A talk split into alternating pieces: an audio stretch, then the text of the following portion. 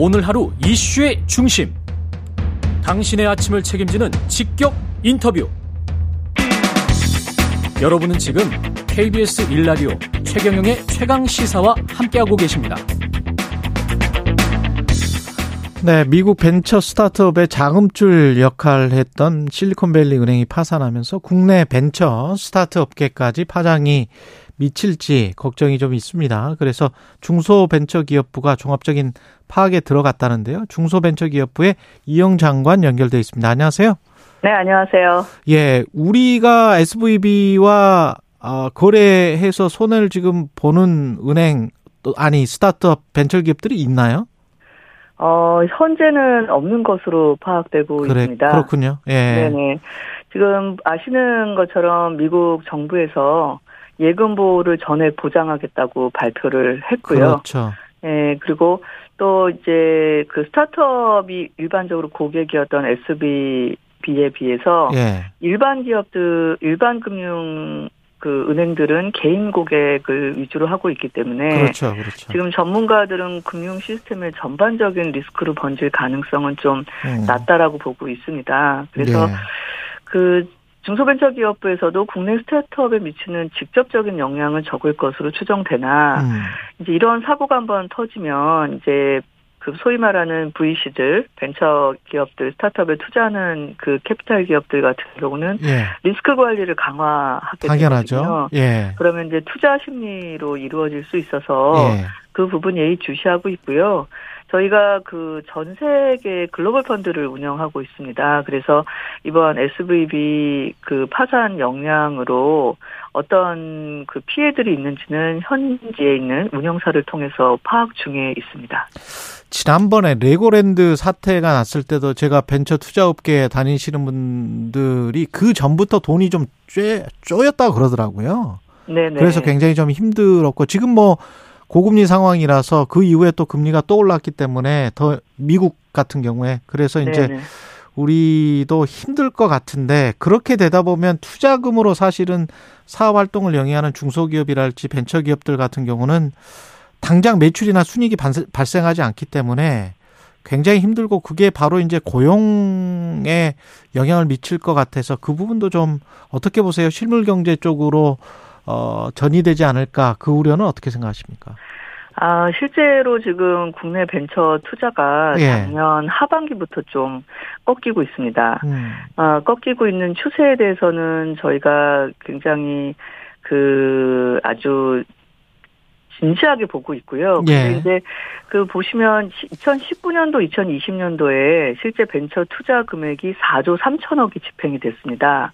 그런데 2021년도에 7조 7천억이 됐거든요. 그래서 예. 거의 두 배 가깝게 됐습니다. 어. 그래서 작년에 이제 꺾인다고 많이 우려를 했는데 실제 마감을 하고 나니 6조 8천억이 됐습니다. 어. 그러니까 2019년, 2020년도에 비해서는 57.1%나 증가한 상황이었고요.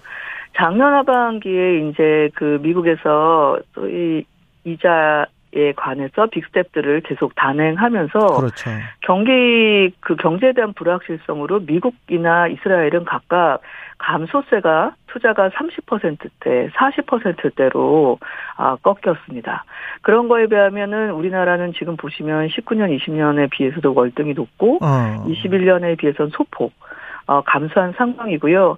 또 실제로 투자를 받은 기업 수를 작년 12월 말 기준으로 조사를 했더니 예. 21년도보다 늘었습니다. 음. 늘고 3년 미만의 초기 기업들은 보통 이렇게 경제가 불확실해지면 투자를 안 하는데 예. 최초로 또 2조 원을 돌파를 했습니다. 음. 그래서 봤더니 소위 300억, 1000억 된 이상의 어떤 한 번에 들어갈 때 큰 규모로 들어가는 벤처 투자들이 이제 상장과 같은 부분들이 불확실해지면서 줄었습니다. 음. 그래서 작년에는 전반적인 총 금액이 꺾이고 있어가지고 어 부정적인 신호가 있었지만 실제로는 대규모 투자 부분이 좀 타격이 있었고 예. 그나마 선방을 한 걸로는 결론이 나왔습니다. 음. 어 그럼에도 불구하고 이게 한번 추세가 이어진다는 것은 긍정적이지 않거든요. 그렇죠. 그래서 예. 저희가 VC 업계랑 굉장히 긴밀히 소통하고 있는데 하나 긍정적인 것은 작년에 투자 조성된 금액이 예.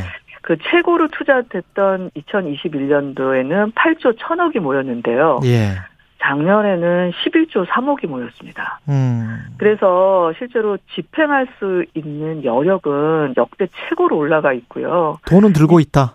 그렇죠. 2019년에 예. 비해서 두 배입니다. 근데 아시는 것지만 돈의 속성이 예. 바로 집행하지 않을 때큰 그렇죠. 돈들을 모아놓진 않거든요. 예. 그래서 VC업계에서도 상반기에 좀 불확실성이 거치면 음. 하반기에는 투자가 진행돼서 총 그 마감을 했을 때는 2022년보다 23년에 실투자 금액이 많아질 것이다. 이렇게 얘기는 하고 있습니다. 예. 그러나 올 상반기가 여러 가지로 어려울 걸로 보고 있기 때문에 금융이랑 함께 중소벤처기업부에서 80조 원 규모의 자금을 일단 마련을 했습니다. 음. 그리고 올 3월 이번 달인데요. 이번 달부터 어 벤처 쪽으로 스타트업 쪽으로 이 자금들을 집행을 할 예정이고요. 이 중에 한 53조 원이 어 벤처 스타트업을 위한 기술 기업의 어, 혁신용 자금입니다. 그렇군요.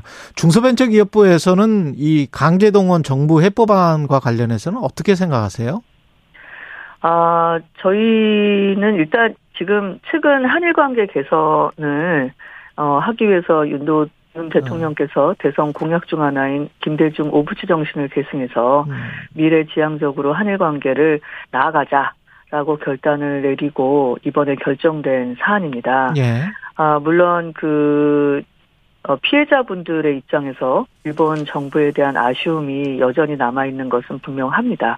하지만 한일 관계 개선을 통해서 지금 아, 급변하는 이 대외적인 면에서 경제 안보나 국제 통상에 함께 대응해야 되는 것은 아, 늦출 수 없는 당면 과제가 되었거든요.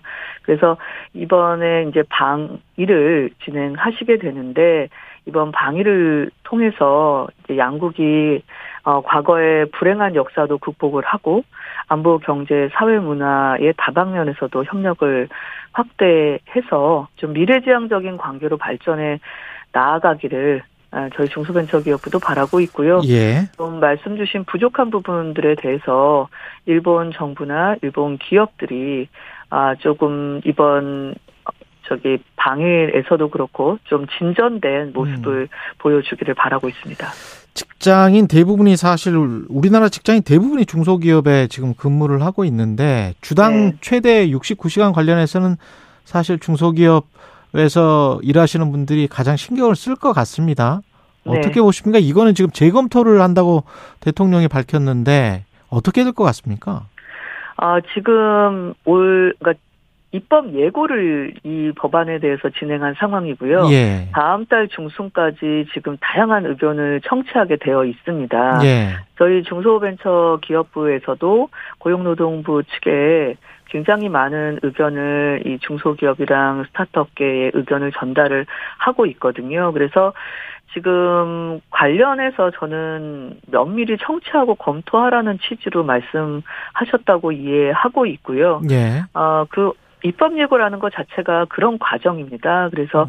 놓친 부분이 있으면 보완하고 조금 그 방향을 선해야 되는 부분은 좀 뭐 관련돼 갖고 첨가를 하고 하는 부분이 집행돼야 되는 시기이기 때문에 네. 아, 조금 더 많은 이야기를 더 듣고 또 국민 여러분들이 오해하고 있는 부분들에 대해서는 자세한 음. 어, 홍보가 필요한 시기라고 생각합니다. 전면 백제화될 가능성도 있나요? 어떻게 보세요? 아, 근데 굉장히 많이 노력을 했고, 업계에 대한 그 청취도 상당 시간 이루어졌던 것이기 때문에, 네. 저는 그, 어, 실제로 이 법안에 대해서 취지나 내용을 충분히 설명을 드리고 관련돼서 청취한 부분을 반영을 한다면 전면 백지화까지는 가지 않지 않겠나라고 개인적으로 생각하고 있습니다. 그렇군요. 예. 이번에 스타트업 10개사 중동에도 다녀오셨죠? 네, 그렇습니다. 예, 그, 거기에서는 좀 환대를 받으셨습니까? 예. 아니, 정말 제가 아주 놀라운 경험을 했는데요. 예. 제가 UAE랑 사우디 두 곳을 다녀왔습니다. 음. 작년에 이제 사우디의 빈살만 그 황태자께서 오셨고 네. 또그 이후에 이제 사우디와는 양국이 이제 협력 관계가 굉장히 가속화되고 있어서 예. 저희 중소벤처기업부에서도 직원들이 실무단 그 진행을 계속 했습니다. 사우디에 들어가서 예. 그리고 저도 그 다보스에서 어, 사우디에 있는 투자부 장관님을 비롯해서 많은 관계 인사들을 또 만났고요. 음.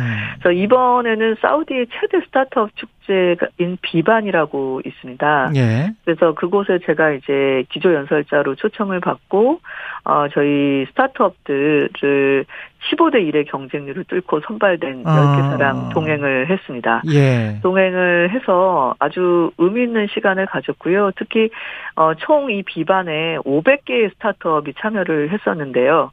어, 그 중에 저희가 아주 상위의 랭크가 돼서 좋은 낭보가 있었습니다. 각각 1등, 2등을 했고요. 그리고 네. 관련해 갖고는 저희도 많이 홍보를 할 생각입니다.